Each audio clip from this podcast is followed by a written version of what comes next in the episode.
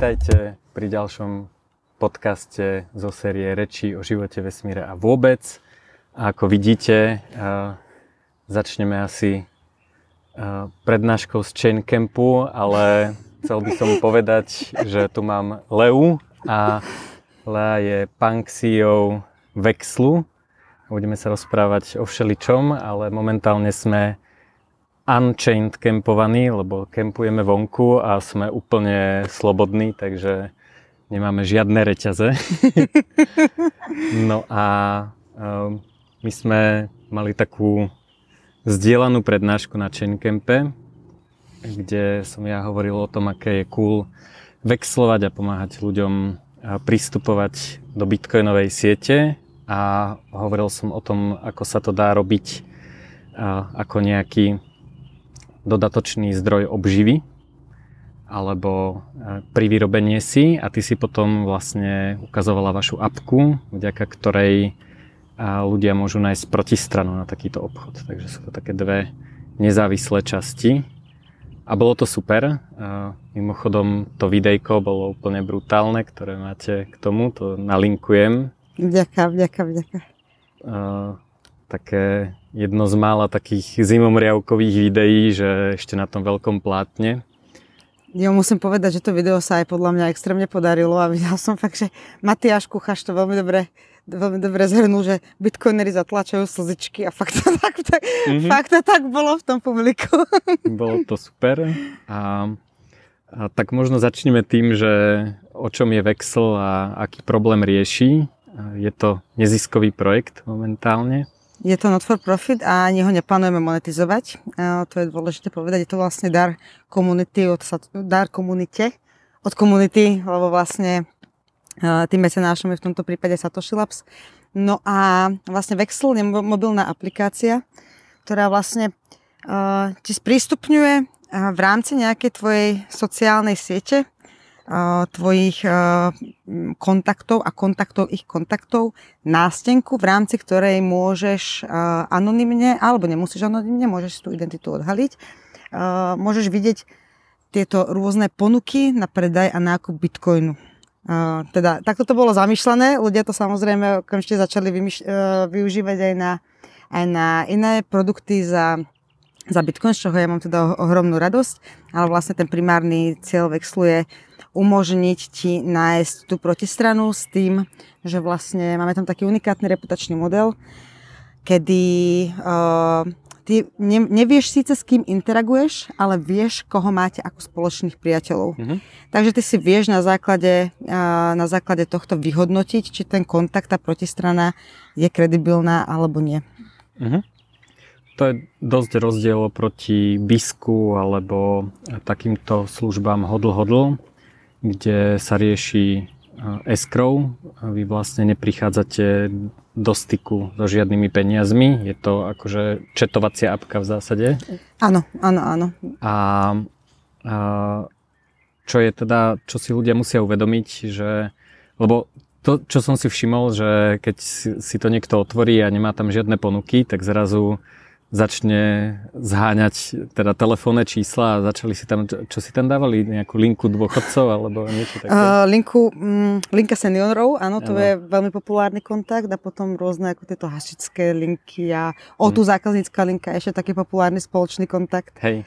Ale my v tomto prípade ako naozaj pripomienkujeme alebo apelujeme na ten zdravý rozum tých používateľov, že keď niekto chce s tebou ako tuto na Draždiak alebo do Kunratického lesa o 3 ráno vexlovať jeden bitcoin a máš ten spoločného známeho o tú zákazníckú linku, možno to nie je ako best practice. každopádne, uh, každopádne uh, vlastne my, to je to vlastne dôležité povedať, že my nemáme dosah ani na jednotlivé obchody, my nevieme, čo sa tam ako o čom sa tí užívateľia bavia, my nevieme, kto sa tam prepojí, mm-hmm. či sa stane nejaký obchod a ako sa stane. My nejako neoverujeme tú kredibilitu práve oproti oproti tomu bisku alebo hodl, hodl, nerobíme tam vlastne fakt žiadne takéto ako background check a to správanie na tej platforme je naozaj na tom, ktorom používateľovi. A my sme sa vlastne snažili reflektovať to, ako takéto obchody fungujú v bežnom živote už teraz. Akože ako si ľudia kupujú trávu, hej? Trebárs, ako doslova, keď, uh, uh, áno, bu- keď chcem ako zohnať trávu v Bratislave, tak buď napíšem uh, tebe a opýtam sa, nepoznáš čírov náhodou niekoho, kto by mi predal trávu? Mhm. A, a zase, keď náhodou prídem k niekomu, a náhodou a uh, on mi hovorí, že mi chce predať trávu a povie, že no, veď ja, my sa poznáme spolu cez Juraja, tak a ja si nie som istá, tak, sa, tak ti zavolám a opýtam sa. Mhm. A vlastne toto je ako veľmi podobný princíp a my si pre, my, vlastne my doporučujeme pri takýchto obchodoch s, neznám, s neznámou protistranou, aby si si naozaj proste overil, s kým sa bavíš. Mhm. A čo sa mám pýtať takých ľudí? Teda tých spoločných známych, že... Ja vlastne, ako je to... Ja, že je či to nie je nejaký psychopat, hej? Ja, ja by som vlastne, tak ako keď ja, mne sa ozve človek, ktorý je úplne cudzí a má teraz kontakt, v kontakt liste teba Mhm. a mm, vlastne pochybujem vlastne o kredibilite tej, tej protistrany, tak o, ma to stojí jednu správu na signále a kde napíšem, hej, riešim nejaký biznis s týmto človekom, vraví, že ťa pozná, e, je to kredibilný kontakt na to, aby som s ním robila Mhm. biznis, alebo nie. A vlastne Tak toto by som, na toto by som odpovedal áno, ja osobne asi tak u piatich ľudí, ktorých poznám. Samozrejme závisí, či, či nakupuješ eh, strihanie vlasov, eh, bitcoin, trávu, alebo neviem, lučnú medovinu. Takže samozrejme, zase my fakt apelujem na zdravý rozum tých, ktorých používateľov, aby si vyhodnotili sami to riziko rôznych obchodov, pretože eh, my, ako vravím, ani nevieme, čo sa obchoduje, nevieme, kto to obchoduje, nevieme, ako to obchoduje a ani to nechceme vedieť. To je veľmi dobrý prístup, lebo osobné údaje, ktoré nemáš, nemusíš chrániť. Presne tak. No a teraz, že prečo to tu vôbec riešime, tak v predchádzajúcej epizóde som mal Bugiho a Mariana Jančušku, bavili sme sa o tom, prečo odišli z trhu za ATM-kami a ATM bol jeden z mála spôsobov, ako sa dal v československom priestore kúpiť Bitcoin. Ešte sú tu teda bez nejakých KYC a teda tak ako to veľký Satoshi zamýšľal, ako to máte v tom videu. A Uh, samozrejme ešte fungujú atm ktoré nerobia KYC do nejakej sumy, ale uh, atm proste v Revúcej asi nebude, tam sa asi nezaplatí, aj keď je to určite veľmi bitcoin-friendly miesto. jo, jo, jo, jo. A- Zrovna Revúca zo stredného Slovenska, keď príde na Bitcoin, tak skveta. Tak, tak. Vždy si robím srandu z iného miesta, ale tak pri tebe musím z Revúcej. Uh, No, čiže, uh, čiže vlastne takéto mestá sú, alebo je to vôbec mesto? Dobre. Takéto miesta na svete, kde sa neoplatí si kúpiť bitcoinové ATM za 15 tisíc eur či koľko, oboj smerné, tak ich môže obsluhovať takýto vexlák, ktorý vie, ako neprerobiť na kurze a môže vlastne uh, pomáhať tým ľuďom získať bitcoin bez uh, KYC, peer-to-peer obchody nie sú regulované, ale vo väčšine prípadov to práve ani nemusí byť nejaký profi vexlák, sú to proste neviem čo, ty máš príjem bitcoine, potrebuješ zaplatiť nájom, ja si chcem kúpiť bitcoiny, tak sa vlastne vieme nejako nájsť. Ale tým, že koľko máme tých známych a ako sú tie potreby rôzne aj v čase, tak vlastne treba nájsť tú protistranu, ktorá, eh, ktorá má opačný problém ako my. A vlastne na to je, na to je táto apka, ale nerieši to to, že ako si má zahedžovať ten kurz, ako si nenechať buchnúť kladivom po hlave, keď sa stretnete v Petržalke v temnej uličke alebo niekde. Čiže to treba riešiť a treba vlastne na toto je tá reputácia, aby, aby e, to boli nejakí normálni ľudia. No a tých prístupov k reputácii je veľa. Ten BISK má, BISK má tuším e, kolaterál, že obidve strany vlastne musia zamknúť nejaké bitcoiny. Plus myslím, je tam nejaké hodnotenie taký uh, používateľov, že proste dáš hviezdičky alebo, alebo čo. Hej, hej.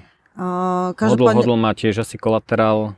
uh, nutno povedať, že ono, tieto, táto syntetická reputácia má ako má hodne problémov, mimo iné ako to, že niekto má tisíc dobrých hodnotení, to ešte neznamená, že ten tisíci prvý bude bude ako stále validný ako obchod Hej. alebo validná interakcia a takisto tých syntetický, tej syntetické reputácie vlastne tý, e, ona je relatívne jednoducho ako fejkovateľná. Mhm. No, takže Lebo sa zaregistrujem ako 100 kupujúcich, zaregistrujem sa ako predajca, naklikám tam presne tak. obchody, zaplatím fička, ale kúpim si reputáciu. Každý sme už boli v zlej čínskej reštaurácii, ktorá mala 4000 5 hviezdičkových hodnotení. Mhm. A takže to je, to je podobný, podobný vlastne problém.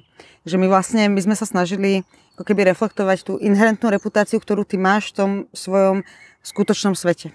Mhm. A to si myslíme, že vlastne je oveľa väčší push na to, aby sa človek správal slušne uh, pri takomto obchode, keď vie, že môže byť potenciálne ostrakizovaný ako v skutočnom svete. Mhm. No a má to ešte jednu výhodu, e, vlastne tie služby typu BISK a Hodl Hodl a proste Local Markets a, a podobne, oni, myslím, preferujú e, elektronické platby, aby to čo najskôr skončilo, že Revolut alebo bankový prevod alebo niečo, dám ti číslo jednorazovej kreditky a takéto. A tam vlastne tá reputácia nie je len o tom, že, že či či ako dojde k tej výmene, to môže nastať, ale veľa ľudí má taký problém, že napríklad niekto uh, niečo predáva, dá si poslať na účet, neviem čo, tisíc eur za notebook a uh, vlastne ty dáš, uh, ty, ty si chceš ako kúpiť bitcoiny a nevieš, že ti dávajú číslo nejakého úplne cudzieho človeka, alebo teda, že nejaký cudzí človek ti pošle, pošle eurá a potom mu nedorazí ten notebook a zrazu ti klopu policajti, že halo, tu si na bazoši predával, teda predával notebook a prišli ti prachy a nikomu si žiadny notebook nepos, neposlal. Ty ani nevieš vlastne, že o čo ide. Hej. A toto, sa, toto sa deje a to ľudia podľa mňa dosť podceňujú, že môžu byť v strede nejakého skému, o ktorom ktorý začnú policajti riešiť o pol roka alebo, alebo tak. Presne tak, plus ešte ľudia podceňujú jeden aspekt týchto obchodov, ktoré sú takto online a s ľuďmi, ktorých ako nevieš nejak rozumne dohľadať, nevieš, aký je naozaj background a to je, každý ako straší špinavými bitcoinami a ja hovorím, poďme sa báť špinavého Fiatu, zvlášť keď ti to pošle niekto povedzme zo Singapuru uh-huh. a potom ho chytia, lebo mal gram trávy. Uh-huh keď už máme takú t- trávovú tematiku dneska, chytia ho s gramom trávy, on uh-huh. pôjde na doživotie do basy uh-huh. a ty budeš vyšetrovaný, ako proste, že tu podporuješ, ja neviem, obchod, obchod s drogami treba. A to nemusí byť ani vyslovene, nemus- nemusia to byť ani peniaze naozaj stresnej činnosti, ako si ju predstavujeme, uh-huh. že za nejakú proste, ja neviem, obchod so zbraňami. Hej. Môže to byť ako naozaj takýto nejaký záznam medzinárodný, to je potom veľmi nepríjemné, keď si raz oflegovaný v, v, v, tom, v tej sieti medzi tými mm. bankami, tak vlastne veľmi nepríjemné riešiť, uh, riešiť vlastne akúkoľvek ďalšiu ekonomickú aktivitu. Mm-hmm. No a potom ešte nemusí byť ani takýto problém. Veľa ľudí má problém, napríklad používajú ten spomínaný Revolut a teraz keď uh, niekto pravidelne uh, nakupuje bitcoiny, tak vždy od niekoho iného a ten Revolut, keď vidí, že som poslal prachy na 50 účtov, čo nie sú firmy, čo teda asi nebýva bežný use case, a tak potom sa pýtajú, že teda, že čo sú to za prevody, kto sú tí ľudia, akože či si skontrolovala, že to nie sú nejakí teroristi alebo niečo. A vlastne to je, to je permanentný záznam v tom Fiatovom svete a oni to ako fakt riešia, hej, to nie je nejaké, ako poznám ľudí. Mňa dokonca Revolut riešil a to som cez Revolut neriešil žiadne krypto, normálne, že traja kamošia rodina a zrazu mi, um, mi zrátali všetky kreditné operácie a povedali, že verify source of funds a tu je suma, hej, že toto potrebujeme vydokladovať, hej. A to také, že neviem, mama mi poslala 50 eur, lebo mi, neviem čo, som jej niečo objednal cez internet, hej, takéto, hej.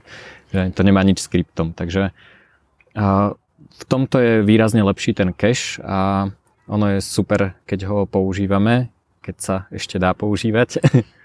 A okrem toho ešte ma vlastne napadá jeden taký ako neduch uh, týchto záznamov, ale teraz nie v tom Fiatovom svete, ale aj napríklad na tom bisku. Keď mm. máš veľa záznamov, napríklad v tom Revolute a veľa záznamov s podobným, ako s podobným datovaním, treba na tom Bitcoinu, ako nie je žiadna externá veda hm? si tieto veci spojiť. Hej. Takže... Hej. A tam vlastne tie čísla účtov relatívne ľahko vidno, hej, že stačí otvoriť, uh, takže ono, je to, je to vlastne aj z tohto pohľadu problém. A, no a mne sa páči vlastne uh, ja som napísal taký celkom populárny uh, blog, ktorý je aj v knižke Kryptomeny, že ako si vytvoriť vexlovaciu skupinu, to je teda ešte pred vexlom, ale podľa mňa to má stále, stále význam, že uh, podľa mňa najjednoduchší algoritmus je, že si niekde v Revúcej a teraz sa bavíš s kamošmi a, a zistíš, že troch kamošov len zaujíma Bitcoin. Ani, ani ho nemusia mať, len proste niečo. Tak povie, že OK, tak poďme sa o tom baviť, neviem čo, ideme na večeru a založíme si signál skupinu, budeme si zdieľať info a v nejakom momente niekto povie, že aj ja by som si nejaký kúpil. Hej? A vlastne takýmto organickým spôsobom zase cez tie sociálne siete vieš vytvoriť v nejakom lokálnom meste úplne mikro meetup. To fakt môže byť traja, piati ľudia, ktorých to len zaujíma a majú skupinu, čiže sa o tom aj bavia a zároveň vlastne si môžu navzájom, alebo niekto ide do mesta, kde je ATM, kúpi všetkým bitcoiny, roz, rozpošle, proste môžu si ľudia takto pomáhať. A aj ten osobný aspekt toho, že keď je to teda, že cash, tak je to človek, s ktorým máte spoločného známeho, spoločný známy povedal, že je v pohode, Takže sa s ním asi chceš stretnúť, dáte si kávu, e, vymeníte fiat tu krypto, fiat tu bitcoin a, a proste je tam aj príjemné stretnutie, je to proste, môžete sa dohodnúť, že na budúce e, to budete riešiť, možno to niekto rieši pravidelne a tak. Čiže zrazu môžeš stretávať ľudí, ktorí sú ako v pohode, hej, máš, máš to opečiatkované od spoločného známeho, že to mi príde celkom, celkom cool. A mne ešte príde na tom cool jedna vec, a že keď, no keď zase to posunieme do toho vexlu, do tej apky, tak uh, keď sledujem ten marketplace, ako ja samozrejme vidím iba časť toho marketplaceu, ktorá je relevantná pre moju sociálnu, mm-hmm. pre môj sociálny graf, ja nevidím nič ďalšie. A tak tvoje číslo má každý, nie? Podľa niektorých správ, ktoré dostávam, by to vyzeralo, že áno. Ale mm, vlastne, čo som chcela povedať, že e, keď sa to v týchto takýchto malých regiónoch potom uh, treba uh, profesionalizuje, takýto jeden alebo dvaja ľudia, tak vlastne on na tom začne zarábať. Že ja vidím, no. že keď je niekto ako treba zo Šumperka, čo ako, kebyže chceš do mňa, aby som ukázala Šumperk na mape, tak nemám šancu. Tak uh, vlastne vidím, že má treba vyššie, vyššie fičko ako tí v Prahe. Tí mhm. vexláci uh-huh. v Prahe, tí, ktorí chcú vexlovať uh-huh. v mhm. Prahe. Alebo ponúkajú alebo práve keď sa nechcú nakúpiť niekde, tak niekde ako remote, tak povie, tak ja ti dám zľavu, ako len proste, keď ma obslúžiš. A potom mm. zase si v tej Prahe, kde je proste pochopiteľne ako väčšie gro tých e, nakupujúcich a predávajúcich.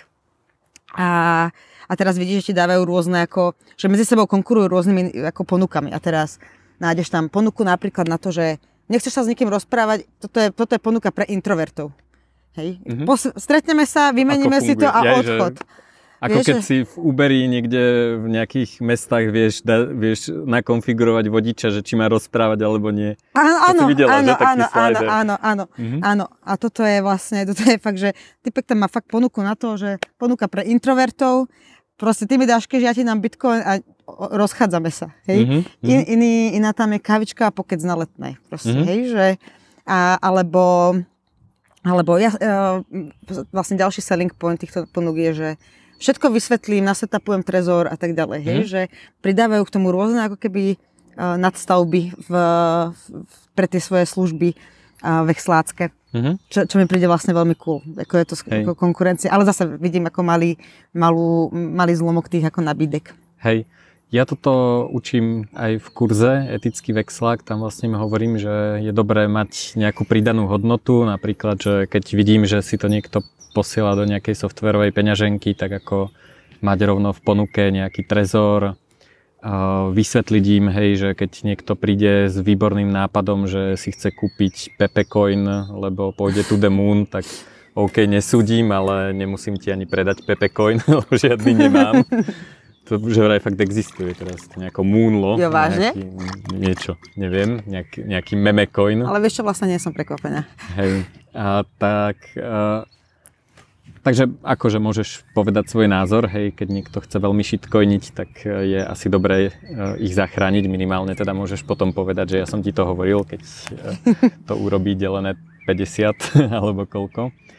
Ale sú to vlastne ako dodatočné služby a tá, tá profesionalizácia, že keď to človeka baví a kľudne môže byť teda aj z nejakého malého mesta, z nejakej dediny, tak vlastne si na tom dokáže celkom fajn privyrobiť na drobnú konzultáciu, e, drobné fičko pri predaji a, a vlastne okryptí svoje mesto, pomáha aj sebe, sprístupňuje to ľuďom, takže si pampuje svoje begy bitcoinov, lebo keď Revúca prejde na bitcoin, tak všetci vieme, že nastane to the moon. Takže... Takže... Ja úplne vidím tých poslucháčov podcastu, ktorí si otvárajú tie Google Maps. Že kde, kde je Revúca? ja som v Revúce niekoľkokrát bol, takže... Pri akej príležitostiach sa môžu opýtať? Pozrieť kamarátov. V Revúcej. No jasné. OK. Dobre, o tom sa ešte porozprávame. Dobre, dobre. Pozdravujem všetkých mojich kamarátov z Revúcej. Všetkých troch. Všetkých troch, presne. No, a, takže príde mi to ako fajn a je to teda niečo, čo ľudia môžu robiť a môžu to robiť na akejkoľvek úrovni. Či už teda chcem si kúpiť bitcoin za 100 eur, alebo chcem si mať akože part-timeový príjem a trošku vlastne sa do toho viac obuť, tak sa to dá robiť. A vy teda nevidíte, vy, eh, veľa ľudí kritizuje Vexel, že zdieľanie telefónneho zoznamu, tak tomu niečo povedz. Jo, um, je to ako, um, povedzme, ako z pohľadu tej kryptografie, tak ako je to tá, ten slabší článok toho Vexlu samotného pretože tie kontakty, ako není za nimi žiadna sofistikovaná kryptografia, sú proste hešované, mhm. ale nutno povedať vlastne, na čo ich používame a aký je ten ako risk, risk model, hej, že čo, čo sa ako teda stane, keby sme ich teda si povieme, no tak my ich ideme odhešovať, tak čo mhm. vlastne s nimi môžeme robiť a čo vieme potom povedať? Nič, jo? Mm. To je to dôležité. Vlastne ten kontakt list my využívame vyslovene iba na to, aby sme ti v rámci tvojej adekvátnej sociálnej bubliny zobrazili tie, ktoré nabitky. Uh-huh. A to znamená, my, my ale, my, my ale ne, mm, vlastne z našej strany tá aplikácia sú štyri časti, ktoré sú nezávislé. Jedna je tá užívateľská, to si ty, ako ten tvoj uh-huh. account s akýmkoľvek číslom. Ďalšia je tá kontaktná, potom je nabitková a četová. Uh-huh. A oni sa nikdy nepotkajú u nás. Uh-huh. Oni sa vždy potkávajú, stretávajú, pardon. oni sa vždy stretávajú iba na tom ktorom telefóne, ktorý ty držíš uh-huh. v ruke a vždy vidíš iba proste ten, tú časť toho sociálneho grafu, ktorá je tebe príslušná. Uh-huh. A my tieto uh, časti pre, prepojiť nevieme. Uh-huh. Takže vlastne my nevieme povedať, či niekto z toho kontakt listu sa niekedy uh, pripojil, či niekedy četoval, či niekedy pri, podal nejakú nabídku, či tam bol uh-huh. niekedy aktívny. Vlastne nič z tohto, nič z tohto povedať ako nevieme. Uh-huh. A to je, to je dôležité. Uh, ja zase, ako, ako vravím, do, do budúca máme, ak, máme tú ambíciu vlastne túto um, túto časť ako keby prerobiť na trochu iný, trochu, práve trochu technologicky ako keby inú, mm, iný prístup, ale v tomto momente pre drvivú väčšinu užívateľov proste naozaj toto nepredstavuje ako nejaký mm-hmm. risk, alebo ako ja ho tam nevidím. A um, ja vlastne som zástancom tohto riešenia, pretože nám to umožnilo veľmi rýchlo škálovať sociálnu sieť.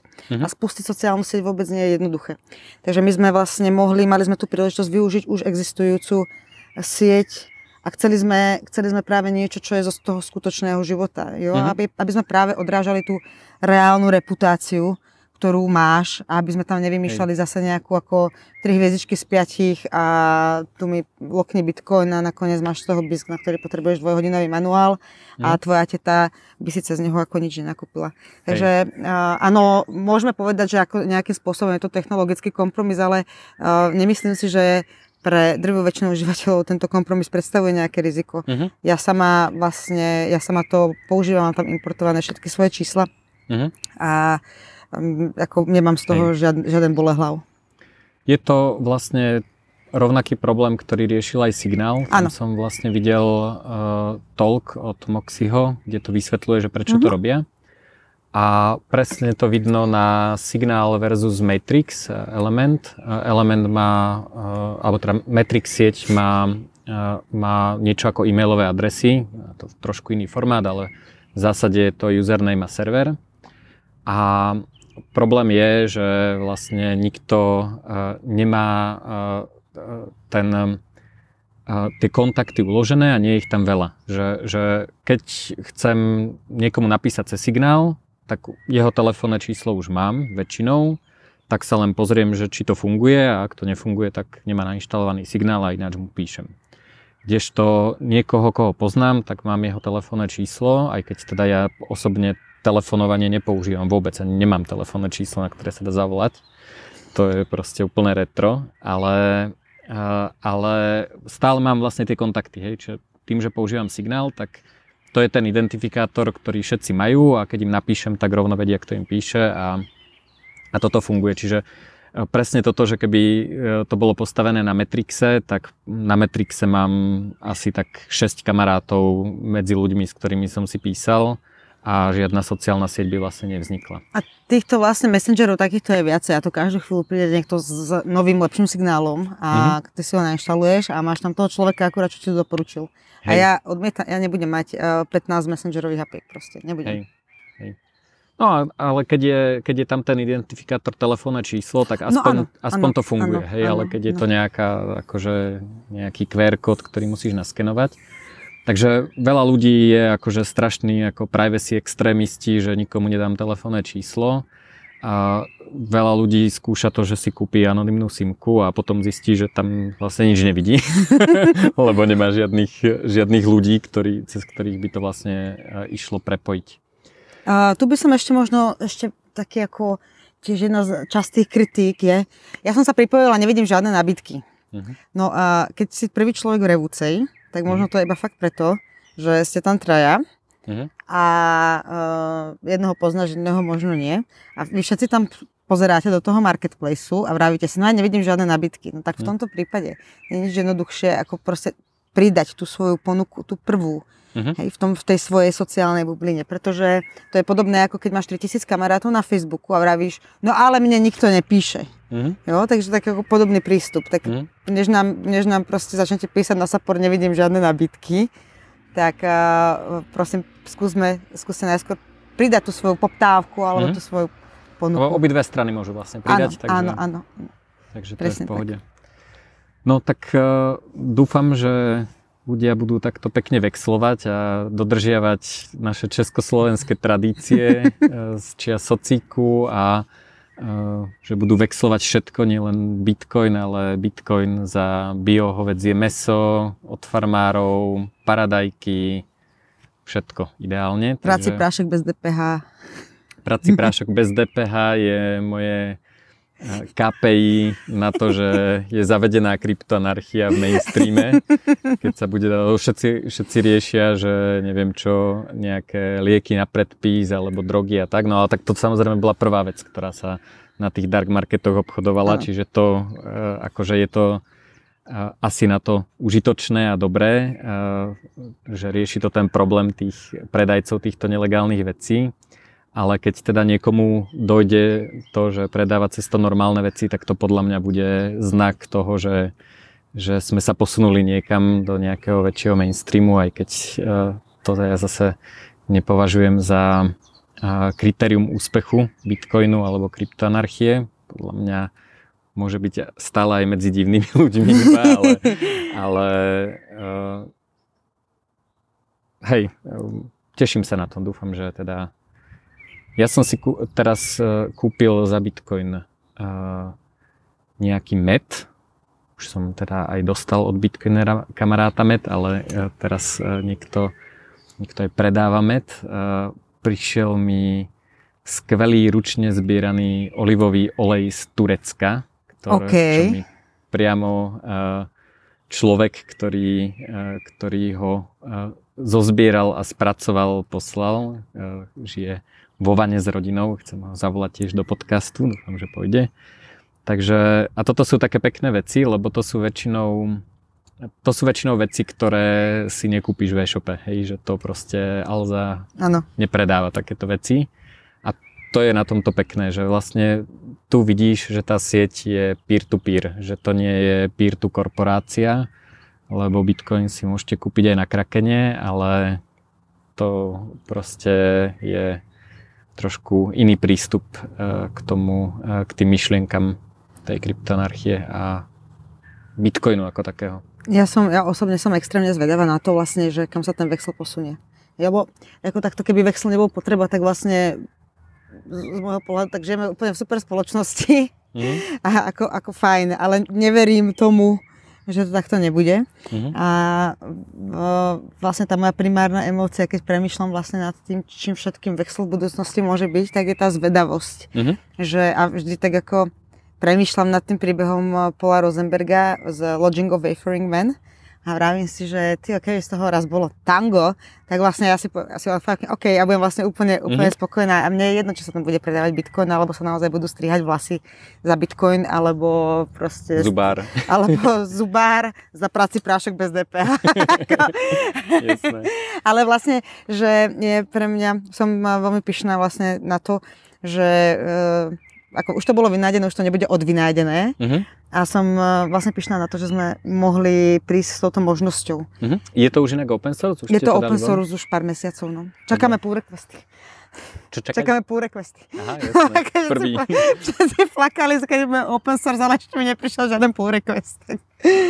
No, je to, je to open source práve. Spomenula si Lodging of Wayfaring Men, to som presne chcela ja spomenúť, takže super. To je román od e, Paula Rosenberga, ktorý mi mimochodom písal predhovor k anglickej knižke a krstil mi ju, takže super. Máme ho veľmi radi. Ano, ja som úplná grupy, keď príde na, na Paula ja. Rosenberga. Tak, tak. No a on vlastne túto knižku napísal ešte pred Bitcoinom, čo je úplná halus a vlastne popisuje a tam príbeh nebudeme veľmi spojovať. Dá sa dokonca stiahnuť tá knižka, myslím, online zadarmo. Ale príbeh je o tom, že vlastne nejakí ľudia vynajdu takýto decentralizovaný trh a e, nejakú, nejaké elektronické peniaze, teda pred Bitcoinom ešte slovo Bitcoin nepoužíval a vlastne začnú obchodovať sami medzi sebou bez tretich strán.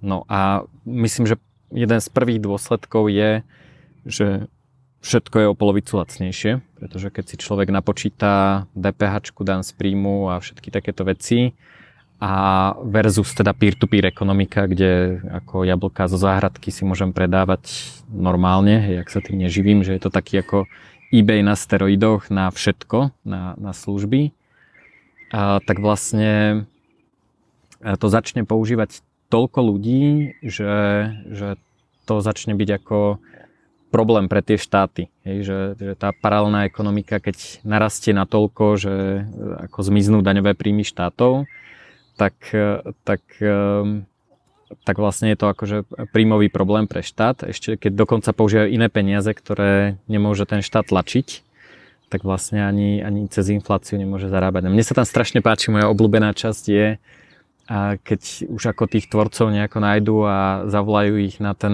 na ten e, iluminátsky meetup v, neviem čo, Bilderberg Group alebo niečo také a tam ich pomaly každý od pápeža tak im akože dohovárajú, že tak dobre, máte to tam, ale že tak aspoň 30% daň, daň alebo 10%, že mohli by ste to tam zapnúť a oni im hovoria, že ale to je software, my, to, to, my tam nevieme meniť parametre, hej, to beží, každý to má ako u seba a ako my s tým nič nemáme, hej, to je proste to, že si ľudia bežia program, tak uh, ako my nemôžeme ani keby sme chceli, samozrejme nechcú, ale uh, takže a, a je zaujímavé, že vlastne ten Bitcoin z toho sa už stal, hej, že keby teraz prišiel nejaký, neviem čo, nejaký hlavný iluminát uh, USA alebo čo a povedal, že tak dobre, tak dajme do tých transakčných poplatkov 3% odvod pre štát, tak sa všetci budú smiať, že, že akože dobrý vtip, ale... Moja obľúbená časť je vlastne hneď na začiatku a to je, to je ma, maličký, maličký spoiler vlastne, že začína to, a, začína to vlastne obvinením z velezrady, uh-huh. tá knižka. a vlastne ako hrozne ako dramatická scenéria a teraz, tí, teraz dva agenti FBI, myslím, a sa snažia zistiť, e, z čoho je proste také vážne obvinenie. A je to nič iné ako vy, e, vy, vyhýbanie sa plateniu daní. Uh-huh. A vlastne a toto rozkrýva potom ten príbeh toho, toho privátneho marketu. Uh-huh. To bolo vlastne, to bol pre mňa taký ako veľký aha moment, že som si vrala, počkaj, to není až tak ako, nie je to tak nereálne. No, no. Takže... Takže odporúčam inak aj Breaking Dawn, to je už taká, že ten Lodging of Wayfaring Man je taký vizionársky, že predpovedá vlastne to, čo sa teraz deje a to, čo robíš, hej, takže nikto vlastne už o tom napísal a to je scifičko sa vlastne presúva do reality. A ten Breaking Down je podľa mňa takéto niečo e, smerom do budúcnosti, že kam sa to celé môže posunúť a čo sa vlastne môže stať. Tam už figuruje aj Bitcoin. A je to tiež teda dobrá halus, takže odporúčam. Ja som v polke, ja si to takto to hrozne, hrozne šetrím na, že ako čítať toho Paula Rosenberga, Rosenberga je pre mňa fakt ako potešenie, hej, tak, hej. Si ho, tak si ho tak dávkujem. Ale nechcem to čítať ako niektoré z knižiek, ktoré čítam a počúvam, že je také ako, aby som mala, že odfajknuté, zobrať si ako, hej. zobrať si k tej hlavnej myšlienke tri hlavné argumenty a proste potom to ako posunúť, ale ten Paul Rosenberg um, vlastne ku mne prehovára na mnohých, mnohých úrovniach, tak si to tak ako proste dá oknem, že si na to vyhradzujem ten čas, kedy tomu venujem fakt plnú pozornosť a nerobím to pri upratovaní, šoferovaní a podobne. Jedna dobrá halus na Breaking Dawn, e, ktorú teda nebudem spojovať, že čo sa stane, ale e, tá knižka minimálne raz, ak nie dvakrát, úplne zmení žáner. Normálne, že, že, že zrazu proste myslíš si, že čítaš proste nejaký typ knihy a úplne to zmení, že, že zrazu proste, že začne kapitola a zrazu je to proste úplne iný jo, žáner jo, jo, jo, jo. To tam asi ešte nie si, ak si v polke, keď sa stane teda tá hlavná vec, ale zrazu proste zistí, že, že OK, tak to, e, že ja som to teda nečakal. Takže odporúčam. Um, poďme sa ešte, mimochodom Pol je vlastne taký akože tiež uh, týpek, ktorý kade tade po svete žil a má veľa zvláštnych zážitkov z takejto old school cypherpunkovej komunity a ty tiež teraz, nie teraz vlastne ako dlhodobo e, punkarsky cestuješ, e, kde e, teraz ideš do Dubaja. Hej? Teraz zrovna do Dubaja, no. A, tak možno by sme mohli začať pri tom Dubaji, keď už sme teda prevexlovali, alebo teda chceš ešte niečo k vexlu? Myslím, že sme dali, že sme vymenovali absolútne všetky dôvody, prečo ten vexl je naozaj najlepší spôsob, ako nakúpiť a predať bitcoin. Uh-huh. a nie len bitcoin. A, takže myslím, že sa od toho môžeme, môžeme posunúť. Tak veľa ľudí si myslí, že Dubaj to je vlastne e, autokratická diktatúra, kde proste nikto nemôže rozprávať a za všetko ideš do basy. A je to umelé, škaredé, je tam teplo. um, a čo, čo sa ešte o Dubaji hovorí? No, že to je tyrania, samozrejme vykoristuje to od všetkých Pakistancov a Indov. A je to tam samý Rus a sama ruská prostitútka. A jo, nemôžeš tam piť samozrejme. A, jasné, povieš niečo na hotelovej izbe, tak ťa odvedú druhý deň. Mm-hmm. No, mhm. ako, tie, väčšinou sú to také tie argumenty, buď tie ľudskoprávne, alebo potom tie argumenty uh, ala Severná Korea, Blízkeho mm-hmm. východu. Mm-hmm. Ja si zase som si predstavoval pred pár rokmi, že tam sú takí tí Crypto Lambo Boys s zlatými reťazami. O, ty tam a, sú ale, ty tam sú. A, a, ale teda myslel som si, že sú tam iba oni a teda tí ja. vykoristovaní. to je také, takéto kombo. No tak prečo by sa mal ísť vôbec niekto pozrieť do Dubaja? No. Táto otázka má niekoľko, niekoľko rovín. A teraz uh, takto povedala by som, že to nie je pre každého Dubaj má svoje pre a svoje proti a samozrejme je to individuálne, čo komu vyhovuje. Pre mňa mm, žiť v Dubaji dlhodobo ako pre človeka, ktorý má rád prírodu a, má, a hodne sa venujem proste tráveniu času nejakou kultúrou, povedzme, tak uh, to nie je vhodné miesto na dlhodobý život. Ja proste rada idem do toho nezávislého kina na bicykli a to v Dubaji proste ne, neexistuje. Uh, takže Dubaj je výborné miesto na život. 6 mesiacov v roku, keď tam nie je 90% vlhkosť a 45 stupňov v tieni. A 60, takže 6, 6 mesiacov z roku je to fakt výborné miesto na život, keď máš určitý životný štýl uh-huh. a to je napríklad ako keď máš rád luxus. Jo? Uh-huh. Pretože za luxus je v Dubaji ako lacný. Uh-huh. Není to, není to uh, Není to lacné ako povedzme objektívne pre bežne zarábajúceho. Pre backpackerov Áno. tam hostel asi nenájdeš. Presne tak. Ak nájdeš, nájdeš zase ako takto. V Dubaji nájdeš varietu ako všetkého. Uh-huh. Od uh, zašvábovaných špinavých hostelov až pod proste Atlantis, ktorý, čo je jeden z najviac fancy hotelov na svete. Uh-huh. Takže nájdeš tam ako fakt varietu všetkého, ale vlastne ten primárny životný štýl v tom Dubaji je proste špecifický. Je špecifický proste povedzme nejako ako áno opulentnosťou pre väčšinu, väčšinu ľudí z, z tých ako z tej um, expat časti mm-hmm. a mhm. potom to sprostejšie slovo pre expat, imigrant, mm-hmm. tak povedzme pre, pre nich ako um, ten Dubaj ako neslúži na to, aby, uh, alebo ako prítomnosť Dubaji není na to, aby si tam, uh, aby sa tam ako oblažovali nejakým luxusom, ale sú tam vyslovene na to, aby zarábali peniaze a potom ich posielali domov. Mhm. Častokrát mávajú ľudia pocit, že vlastne táto skupina týchto expatov a potom uh, tých domácich, jo to je ešte zaujímavé, vlastne v Dubaji je myslím 15 alebo 20 toho pôvodného obyvateľstva, zbytok sú všetko imigranti a expati. Mm-hmm. A, tak... a Dubaj teda takmer nikdy nedáva občianstva. Nie, on dube celé Emiráty. Hej. Celé Emiráty je to jeden z najsilnejších pasov na svete ale je skoro nemožné dostať, dostať občan- Môžeš dostať rezidenciu, môžeš tam žiť, môžeš tam pracovať, všetko môžeš, mm-hmm. ale nedostaneš pas. Áno, áno. No a teraz vlastne tá no, všeobecná, všeobecná predstava o tom Dubaji je taká, že uh, títo západniari a tí domáci Emiračania, Katarčania, Saudi prídu do toho Dubaja a vykoristujú všetkých týchto imigrantov, ktorí tam proste jazdia na taxíkoch, pracujú v službách a podobne. A toto by som vlastne, uh, toto, toto pre mňa, možno na prvý pohľad, keď som tam bola prvýkrát pred mnohými rokmi, tak som si vlastne, vlastne som z toho bola tiež sama taká ako um, zmetená, nebolo mi to príjemné. A otvorilo mi, otvorila mi oči je otvorilo oči jednak to, že som tam bývala nejakú dobu. Takže som si zažila na vlastnej koži vlastne uh, mnoho rozhovorov, treba s tými ľuďmi, čo, či už čo pracujú v tých službách, alebo, um, alebo proste tam prišli podnikať. Mm-hmm. No. Takže toto bolo pre mňa veľmi ako oči otvárajúci zážitok a potom uh, vlastne bol pre mňa zásadné zásadná moja posledná cesta na ten ďalekejší východ a cestovala som Pakistanom a potom som bola na Sri Lanke a uvedomila som si mm, pár zásadných vecí.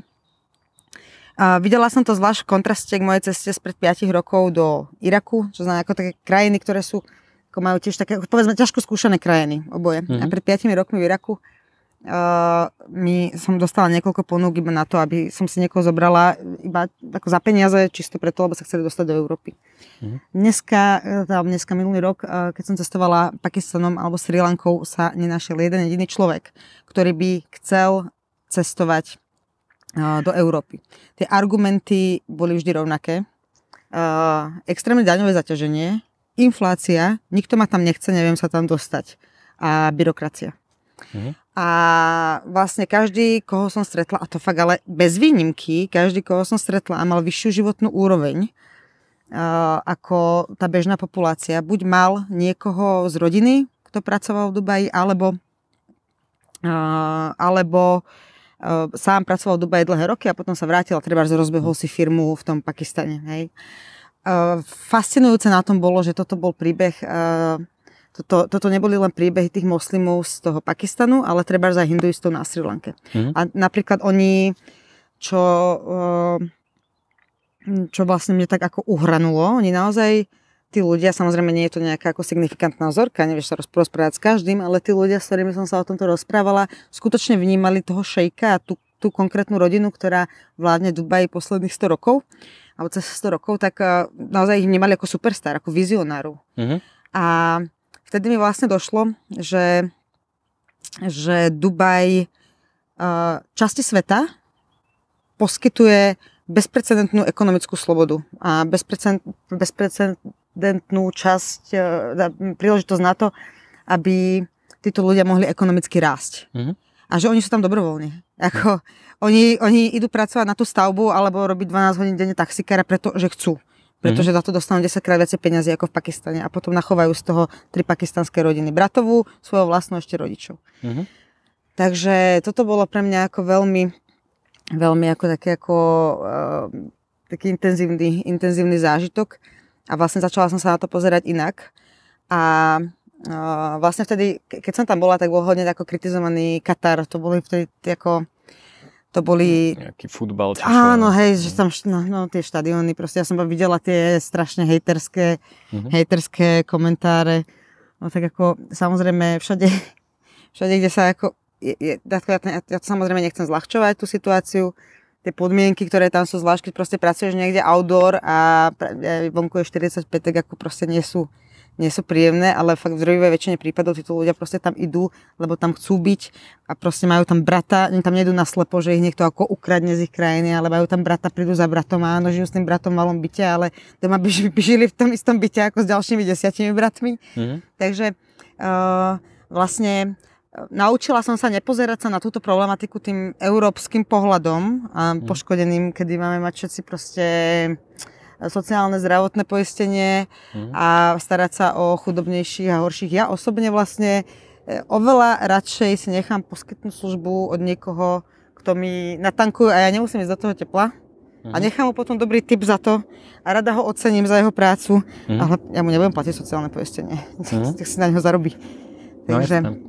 takže A vlastne všetci ľudia tam idú s tým, tým, že je tam tak málo toho pôvodného obyvateľstva, tak vlastne a tým, že sa nedávajú občianstva a nie je tam ako sociálny systém, tak každý, kto tam je, je, pre, je tam preto, že chce niečo dokázať a, a, alebo nejako zarobiť, nejako si zlepšiť život a proste kúpil si letenku a je tam, je tam dobrovoľne a keď sa mu tam nepáči, tak proste pôjde preč. áno. Potom častá kritika ešte býva to, že to je proste nejaká autokratická diktatúra. A ja hovorím, ako keď príde zrovna na nejaké ako zarábanie peniazy, ja úplne rozumiem tým ľuďom, ktorí sa odsťahujú robiť biznis do Dubaja. Dubaj vyrástol na tom, že tá rodina toho šejka, ktorý je teraz pri moci, mala také moto, čo je dobré pre obchodníka, to je dobré pre Dubaj. Mhm. Oni na tomto vyrástli, Mhm. na tom rastú ďalej. Oni si nemôžu dovoliť zmeniť tie podmienky, lebo vlastne oni okrem turizmu a, a, nejakého, med- a podpory vlastne toho biznisu samotného nejako oni nemajú z čoho žiť. To je proste, to je púšť a proste tisíc mrakodrapov. Dubaj mimochodom nemá veľa ropy. Nie, takže- Dubaj nemá skoro žiadnu ropu, to je takže- dôležité povedať, jo? Ten, to je častá kritika. No keby sme ma- my mali ropu, tak tiež sme ako Dubaj. Hej, Nie, hej. Dubaj nemá ropu, Dubaj nežije z ropy. púšte, hej. Jo. Takže, Tak príjemná daňová sadzba 0% vo free zónach je, je určite super. vo Myslím, že- väčšine. A vlastne dôležité je povedať, že a, on, oni vlastne tam je veľmi priama konkurencia. Jedna, a jo, to ešte bolo zaujímavé vlastne v tom Pakistane. Uh, tí, ktorí, tí moslimovia, ktorí chceli mať zábavu, Mhm. tak tí chceli do Dubaja. Religiózni zase do Saudskej. Mhm. Oni si medzi sebou hodne konkurujú, tieto blízkovýchodné štáty, lebo všetky, tam to domáce obyvateľstvo nebude robiť proste. Oni sú všetci subsi- subsidiovaní proste kráľmi, aby, aby boli ticho, Mhm. dostanú nejakú, nejaké ako dotácie, odmeny, neviem a podobne, ale nebudú ako robiť. Mhm. Takže oni potrebujú tých, tých zamestnancov ako z toho tretieho sveta. Jo? Mhm. Takže oni si konkurujú medzi sebou a potom aj v rámci napríklad Emirátov, jednotlivé Emiráty ako Abu Dhabi, Sharjah, Dubaj, Ras Al Khaimah, tak si konkurujú zase medzi sebou a potom aj v rámci týchto miest si konkurujú medzi sebou tie jednotlivé frízony. Mhm. Takže keď... Čiže eh, free, free zóna je vlastne nejako, nejaký akože, nejaké konkrétne územie, kde, nejak, kde sú nejaké konkrétne podmienky na podnikanie, ktoré Presne sa tak. môžu byť iné startup inkubátory a kadečo je Presne medical nejaká free zóna. On, tam je freezona snad na všetko, čo ťa napadne. Hej. Či to je healthcare, či to je šport. Je tam Dubai Motor City, Dubai Festival City, Dubai Production City Mhm. a máš eh, ako nejakú freezonu na všetko. na čo, čo, čo ťa len napadne, ale vlastne ako uh, keď ťa tvoja frizona ti povie, že máš platiť 1% daň a uh, ty si povieš mm. moc, uh-uh, mm-hmm. uh-uh. A tak proste poješ do, do vedľajšej. Hej. Takže... Asi tam musíš platiť nejaké ročné fíčka, takže oni tiež asi majú nejaký biznis Áno, ale zase tento, niečo. a to je zase ďalšia vec, čím si oni kon- konkurujú, oni vlastne ten proces získania tej rezidentúry napríklad pre taxikára z Pakistanu je extrémne jednoduchý. Alebo vlastne chceš uh, robiť asistenta niekomu, tak uh, mm-hmm. získať ako získať um, tú rezidenciu potom je ako veľmi, veľmi jednoduchý proces. Ako skús si zamestnať uh, taxikára alebo šoféra z Indie u nás mm. v Európe. No. Viem. Takže... Viem presne, o čom hovoríš. No, je to, a, a to je ale akože brutálny kontrast a brutálna halus, hej, že na Slovensku ti niekto povie, že je tu nedostatok lekárov a potom sa opýtaš, OK, tak uh, keď by chcel lekár, čo je len z Ukrajiny prísť sem, tak čo mm-hmm. musí splniť, hej, tak to je akože dva roky vybehávačiek na úradoch a neviem čo, atestácia, test zo Slovenčiny na úrovni neviem čo A+, ktorú by som ani ja nespravil a to som napísal 4 knihy. a, ale fakt, akože to je, to je úplný brutál. A potom ako sú, ľudia prekvapení, že nie sú lekári. No, tak no. E, jasné, lebo išli tam, kde sa k ním správajú tak, že ich tam chcú. No. Mňa vlastne vo všeobecnosti vytača takéto, no je tam nesloboda tak áno, keď chceš mať proste manželstvo s niekým, kto má rovnaké pohľavie ako ty, tak toto proste, áno, nie je to najlepšia krajina na svete na toto. Uh-huh. A, ale tak to tam proste vždy bolo a nebude to inak. Uh-huh. Aj keď je nutno povedať, že vzhľadom na to, koľko tam je ako expatov aký je ten tlak na tie nejaké potreby tých expatov, tak Dubaj je prekvapivo liberálne. To proste, keď, keď nechceš vojsť zrovna do nejakej ako vládnej budovy, uh-huh. tak uh, tam ako rozdiel voči Európe není, hej, že uh-huh. uh, tam ako zrovna Dubaj na toto nie je úplne ideálny, um, ideálny príklad. Hej, v Saudskej Arabii by som to asi Saudská Arábia je niečo, niečo iné, hej, samozrejme. Nie, kamarátka, ktorá tam dlho žije, hovorila, že uh, že tie pravidlá sú hlavne, hlavne teda na vonok, teda na spoločné ano. priestory, že doma si môžeš v zásade robiť, čo chceš, podporujú kryptobiznis a tak ďalej. No, čiže a, prečo sme začali tým Dubajom vlastne, teda je to miesto, kde si aj veľa Slovákov vybavuje rezidenciu a ten proces je teda zvládnutelný a rýchly, dokonca efektívny. A, a vlastne a, je, že dosť často sa v poslednej dobe bavím, lebo ľudia majú taký pocit, že, že vlastne žijem v nejakej krajine a teraz tu sú nejaký, je tu nejaký ako proces, nejaké hlasovanie a potom sú teda nejakí, nejakí poslanci, oni spravia nejaký rituál, schvália nejaký papierík, opečiatku je to hlavný náčelník a proste to sú pravidlá a nimi sa všetci musia riadiť. A ja hovorím, že nie, že svet je veľký, my sme v supermarkete, a my sa rozhodujeme, že OK, tak chcem podnikať, tak ako Slovenská republika na podnikanie je šialenstvo, hej, to akože na Slovensku už mám pocit, že podnikajú iba psychopati, alebo teda ľudia, ktorí, ktorí nevedia, že čo ich čaká, hej, lebo ono to vyzerá, že á, však tuto sa si len zaregistruješ SROčku a tuto si len vybavíš, e, neviem čo, placovstvo DPH a tuto si len vybavíš. Toto a, a proste zrazu zistíš, že si v nejakom ako úplnom cykle nejakých ako byrokratických hovadín, ktoré nemajú nič s tým, čo chceš robiť. Hej, že to proste, ja chcem preba- predávať ten kebab a musím mať pečiatku od hygieny a neviem čo a pomaly e, za chvíľu, e, keď chcem úver, tak potrebujem e, certifikát, že som zelená firma a proste takéto halúze, hej. Ale ja vlastne nepotrebujem používať tento framework a keď chcem robiť niečo, e, tak si môžem vybrať, OK, tak toto sa robí asi dobre v tom Dubaji, tak idem do Dubaja alebo do Latinskej Ameriky, ja pôjdem hoci, kde, kde sa go mňa budú správať lepšie. Proste mne to je, tak. ja k tomuto nemám naozaj žiadny sentiment a ako, ja som v tomto absolútny utilitarián, takže ukáž mi, kde ma budú tritovať lepšie mm-hmm. a tam pôjdem. Ja veľmi ešte, ešte vlastne jeden dôležitý argument pre uh, pre ale, uh, pre firmu v, v oblasti, ako je napríklad ten Dubaj, je stabilita. Uh-huh. Lebo ono sa to nezdá, každý ti povie práve je tam ten jeden uh, vácak, čo keď sa zblázni a neviem. Uh-huh. Tak proste uh, mne osobne mať tam jednu kráľovskú rodinu, ktorá je vyslovene incentivizovaná tým a rastie na tom, že tam priťahuje biznisy, talenty a šikovných ľudí, uh-huh tak uh, mi, to mi, toto mi príde ako o mnoho lepšie nastavené incentívy pre stabilitu uh-huh. a predikovateľnosť, než mať každé 4 roky na Slovensku aj častejšie novú vládu s novými incentívami, uh-huh. prípadne uh, čo, čo dva mesiace proste 50 tisíc ľudí na Václavaku. Ja mám rád, keď padá vláda, takže Toto, tento zážitok tam nemáš. Ale ko- koľko máš SROčiek na Slovensku? Hej, hej. Mám, ja som spolumajiteľ jednej, takže... Á, okay, okay. no ja by, som nechci, ja by som nechcel, pre mňa slovenská soročka, tak polská čokoláda. Našťastie. Poliaci robia dobrú čokoládu.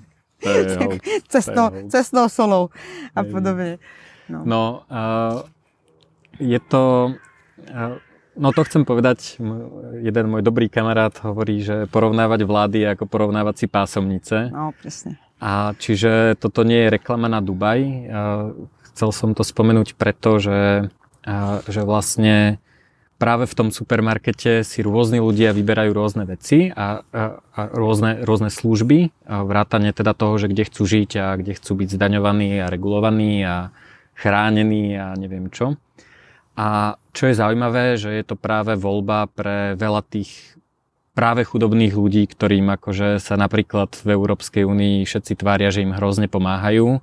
A myslím si, že ako náhodnej pakistanskej rodine viac pomáha to, keď zarobí e, celkom slušné peniaze v Dubaji, ako že e, Európska únia má program inklúzie a nediskriminácie a neviem čo, hej, že to im je akože úplne na nič, pretože dostať víza kdekoľvek do EÚ je úplne akože v zásade nemožné. Takže, Podpisujem. Takže toto tým chcem povedať, že, že vlastne je dobré si vyberať a, a druhá vec, ktorú veľa ľudí nechápe je, že sa to dá vyberať aj per oblasť. Hej, že ja ako človek so slovenským pasom môžem podnikať kdekoľvek na svete, kde mi to dovolia ako, a, a kde chcem. Čiže môžem mať firmu desiatich krajinách a môže tam pôsobiť, hej, že ty tiež nepodnikáš na Slovensku a, a normálne funguješ, čiže a veľa ľudí hovorí, že nemôžeš si vyberať čerešničky, hej, že to musíš ako akceptovať ako celok, hej, že to je akože vektor nejakých preferencií, ale uh, napríklad, hej, si spomínala tu uh, tie sobáše homosexuálov, prečo uh, niekto nejde, nesadne do lietadla a nezoberie sa v Kalifornii. Hej, že to sa normálne dá, hej, že to normálne oni nepotrebujú, aby si mal slovenský pas, uh, teda americký pas na to, aby si toto urobil. Čiže máš, uh, máš podnikanie, môžeš si vybrať, kde máš krajiny, kde chceš tráviť čas, napríklad kultúra alebo niečo podobné máš krajiny, kde majú pekné pláže, máš e, proste krajiny, kde si môžeš ísť dať zoperovať e, nejakú chorobu a vôbec nemusíš ísť proste tam, kde, e, kde odkiaľ máš pas, hej, že ako... A dôležité povedať, že toto môžeš permanentne meniť. Presne no? tak. Akože za to, že raz máš rezidenciu v Paraguaji a to neznamená, že teraz tam musíš, že toto takto musíš mať navždy. Presne Takže, tak. Um, Čiže ja... vyberanie si čerešničiek je v pohode a môžeš to robiť. Hej, ako ty, e, ako ťa poznám ako punksiov, tak tiež nie si úplne typ, že e, žiť v Dubaji a chodiť do VIP kluboch e, v šatičkách. A, a, a, takže, takže... Nie. Áno, je to tak, ako hovoríš, ale zase uh, ako má to, ten, ten život a ten životný štýl tam má ako proste svoje uh, pre a proti a treba uh, bola som tam na výborných Monero meetupoch, jo, mm-hmm. alebo libertariánskych meetupoch. Takže... A Monero tam už zakázali, nie? A medzičasom ho aj zakázali, ale Monero, Monero, Monero to ešte nevie. Monero to ešte nevie, bloky sa majnujú. Áno, áno, áno. Takže ono, samozrejme takto Dubaj konkrétne, keď sme sa už o tom toľko bavili, tak zase nutno povedať, že on to samozrejme priťahuje ako aj veľmi veľa takých ako pofiderných individu, in, individuí, ale zase uh, poznám veľmi veľa naozaj ľudí, ktorí majú radi slobodu, uh, kde, ktorí sa tam odsťahovali preto, že im to príde uh, ako za mňa zaslíbené. Ako treba mali ako fakt z toho nášho uh, stredoeurópskeho regulačného pekla na, naozaj vyslovene PTSD. Uh-huh. Mhm. A, a teraz sú šťastné v Dubaji, radšej budú sedieť pod klímou počas dňa, lebo vonku je 45, uh-huh. ako by mali platiť proste daň v Nemecku. Hej, alebo teda vyplňovať nejaký formulár. V Nemecku môj obľúbený formulár je, vieš aký? No. A evidencia obalových materiálov. Keď chceš poslať, hej, chcem poslať knižku, mám knižku, chcem ju poslať do Nemecka, a tak ja nemôžem ako, ako firma poslať, ani slovenská firma, to je jedno, nemôžem poslať zásielku do Nemecka bez toho, aby som sa nezaregistroval v štátnom systéme obalových materiálov. Registrácia stojí 50 eur, je to formulár webový. A potom vlastne každú zásielku musíš zaregistrovať, že použil som obálku z papiera, ktorý je recyklovaný a bublinkovej fólie. E, zabalené to bolo neviem čo, proste whatever, lepiaca páska, krabica a tak ďalej. A toto keď zaregistruješ, tak potom môžeš poslať knihu do Nemecka. Hej. To, to je fakt, to je realita dnes. Hej. To, toto, každá firma, kdekoľvek na svete, ktorá chce poslať e, zákazníkovi niečo do Nemecka, tak toto musí urobiť. Takže... Ja, ja som taký človek, človek hey, všetkému čo povedať, ale teraz naozaj som ale, bez, vieš, bez slov. A, a to je to, že, že tí ľudia, ktorí toto nevedia, tak oni si myslia, že však podnikanie, že normálne, však nájdem si účtovníka, založím si firmu a proste fungujem, hej, všetko je, všetko je v pohode, vystavím faktúru a to, toto je práve napríklad e, na krajinách ako Dubaj alebo aj v tej Latinskej Amerike super, že ty si tam naozaj založíš firmu a proste funguješ a, a nemusíš, a to, nemusíš ako sledovať toto, že sa, že sa mení ako napríklad ako DPH v Európskej únii. Totálny hell, hej, že to musíš no, jasné. proste vedieť, že keď v Maďarsku dosiahneš limit neviem koľko forintov, tak zrazu sa musíš v Maďarskom daňovom úrade registrovať a takéto, hej. Prípadne si neuvedomujú tí ľudia, že uh, jak sú šikanovaní v tých našich podmienkach a o čo vlastne, o aké potenciálne bohatstvo um, alebo hm, povedz, zlepšenie životného nejako, zlepšenie životnej úrovne sa pri, hmm. pripravujú uh, tými všetkými reguláciami. Lebo napríklad v Latinskej Amerike ako bežný pattern je, chceš podnikať, tak si zoberieš hrniec a ideš na ulicu a predávať Presne domáce tak? jedlo. Presne tak. A to je to, díky čomu môžeš ako decentne žiť, lebo máš hmm. proste svoj vyhlásený stánoček, ktorý áno, je to na bicykli prizváraná nejaká plynová bomba hmm. a OK, alebo a... tu máme termosku na terere, máme v nej síce ľadovú vodu, tak to je napríklad v Paraguaji, proste všade máš e, tety s terere termoskami a môžeš si dať svoju dávku ľadového kofeínu v 40 stupňoch. No a skúsa, a... skúsa ale postaviť na hradzu a predávať flat white iba tak ako, lebo, no. lebo nemám nič lepšie na práci a môžem si privyrobiť. A nemáš e-kasu. No, nemáš, e- no takže vlastne, ako, to je pre mňa celkom desivé, že ľudia si toto neuvedomujú a mne to bije do očí. Ono, ono je to podľa mňa také, že ono tým, že to aj prichádza postupne, nielen to, že sa teda tie regulácie schvalujú postupne, ale ty často narazíš ako na nejaký limit, hej, že od nejakej sumy jo. musíš toto, toto, toto, to, tak vlastne, že napríklad, že ja teraz už novú firmu na Slovensku založiť nechcem, lebo viem, čo by ma čakalo. Proste, mm-hmm. lebo už som si to prešiel neviem koľko, 10 krát, hej. A viem, viem vlastne, ako sa to stále zhoršuje, hej.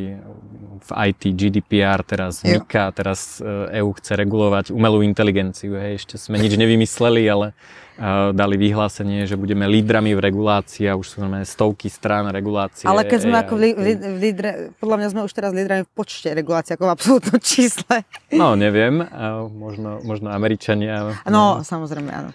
Takže... Dobre. Takže hej, to, toto, je vlastne, toto je vlastne halus, že my si naozaj môžeme vyberať tie čerešničky z tej torty a, a vlastne ako aj decentralizovať tie aspekty života, hej, že to, že kde máš, ja neviem, registrované auto, firmu, nehnuteľnosť, to je teda tá nejaká flag theory, ale dá, dá sa na to vlastne pozerať iba čisto ako na oblasti života, hej, že, že sobáš môžem riešiť niekde, podnikať inde a tak ďalej. Takže toto je podľa mňa cool, ale pre mňa napríklad teda akože Dubaj uh, lifestyle nie je. Ja teda asi nesplňam dress code ani reštaurácie. Uh, ani ja. Ale teraz sa tam teším, teraz sa naozaj vyslovene teším na to, ako budem tam ležať pri tom bazéne, dočítovať papere, dopočúvať podcasty a um, zájdem si proste na tri nejaké ako meetupy, ktoré si vyberiem, že stretnúť vlastne like-minded people, um, ľudí, ktorí premyšľajú podobne ako ja. Jasné, no a aký je teda kontrast oproti tomu Iraku a Pakistanu? Uh, možno z tej druhej strany, akože nemyslím teraz, že porovnanie, však to je e, jasné, asi pestré a úplne iné, ale že čo ťa vlastne zaujalo na tom, okrem toho, že veľa ľudí chodí zarábať uh, do Emirátov alebo do Sádskej? Jo, a vlastne hm, pre mňa je cestovanie taký najjednoduchší, najrychlejší hack, ako začať premýšľať inak. Ja, mám, hmm. ja rada premýšľam inak, ja rada sa hmm. dostanem do toho stavu. A či už to je rôznym umením, alebo to je knižkami, alebo to je tým, že začnem proste, že sa rozprávam s ľuďmi úplne mimo mojej sociálnej bubliny. A vlastne pri tom cestovaní tento prechod je veľmi instantný, lebo keď hmm. sa mhm. dostaneš do krajiny ako je Pakistan, tak všetko iné. Všetko iné. Ty ničomu nerozumieš. Uh-huh. A myslím si, že toto je jednak ako taký zážitok, ktorý v tebe buduje nejakú pokoru a rozširuje obzory. A to je ako nemusí to byť vyslovene Pakistan, to môže byť vesnice v Mexiku, alebo uh-huh. to môže byť uh, proste hlavné mesto Hondurasu. Uh-huh. A, a vlastne ja toto vyhľadávam.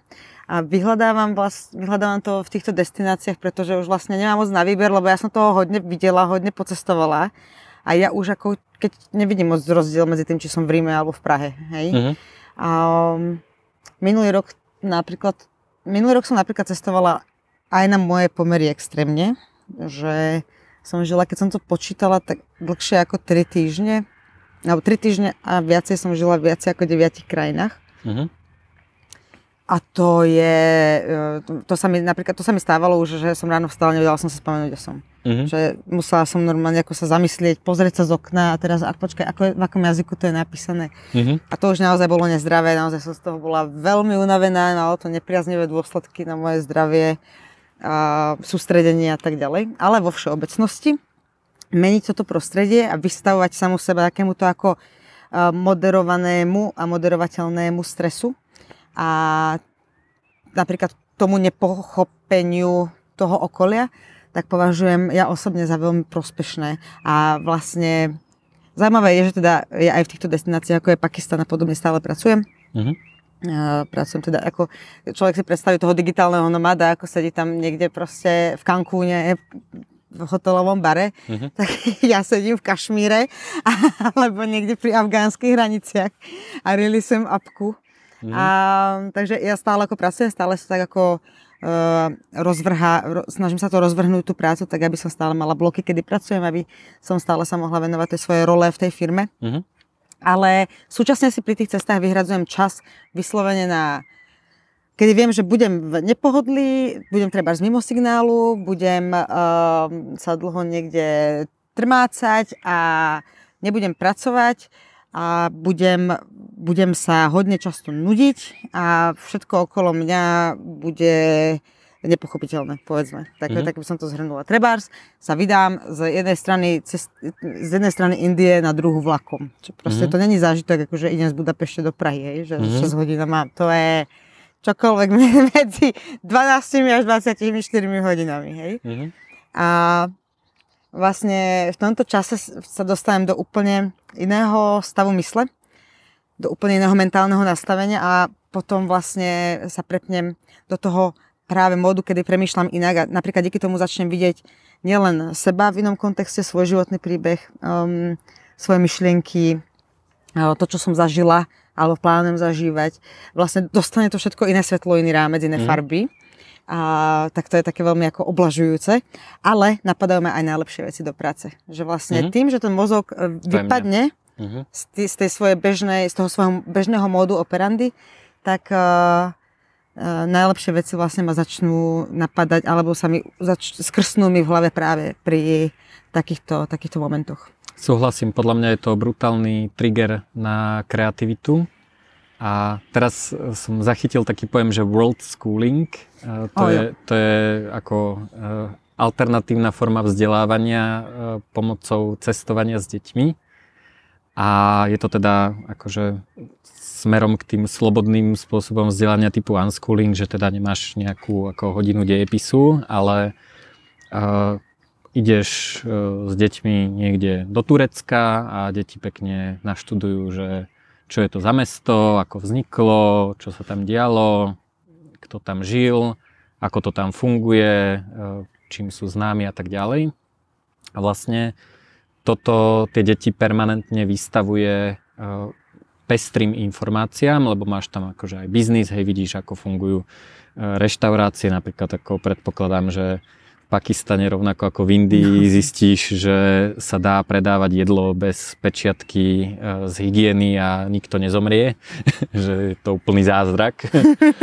a, a vlastne zistíš, že, že ako tí ľudia fungujú, a čo iní ľudia chcú, lebo vidíš, že čo sa tam teda na tom trhu ponúka, zistíš, že vlastne tie potreby a, základné sú podobné, ale potom vlastne ľudia riešia úplne iné veci, hej, že v Tajsku každý tajec potrebuje aspoň jednu tajskú masáž týždenne a, u nás teda to potrebuje len malá skupina ľudí, ale zase uh, asi uh, napríklad v Pakistane nemajú folklórny festival slovenský, alebo neviem, čo, čo robia Slováci iné, čo nikto iný nerobí, pozerajú futbal. No, Ehm, ale mňa toto, mňa toto extrémne fascinuje, keď práve takto ako cestujem, že práve čo všetko tí ľudia môžu ako random potrebovať. Mhm. Ja mám taký zážitok, napríklad to som, dúfam, že som to ešte nikdy nehovorila, nech sa neopakujem, ale ja som išla, ja som prišla do mesta Chandigarh, to je na severe Indie. A stadiaľ to je už iba za rohom do Himalají, tak si rávim, no tak ale toto nemôžem minúť. Ako, no a inak Chandigarh, musím povedať, veľmi zaujímavé mesto. To vystúpiš z neho, uh, vystúpiš v autobuse a nemáš pocit, že si v Indii. Všetko, krá- to na- naplánoval tu Le Corbusier, ten architekt. Ježiš. Plánované, Centrálny je to, je to naozaj ultra. centrálne naplánované mesto, ale dobre. Mhm. Ono proste je najkrajšie mesto v Indii, v akom- som bola. Všade cyklisticky, všetko zelené, tam charita, tam charita, tam charita.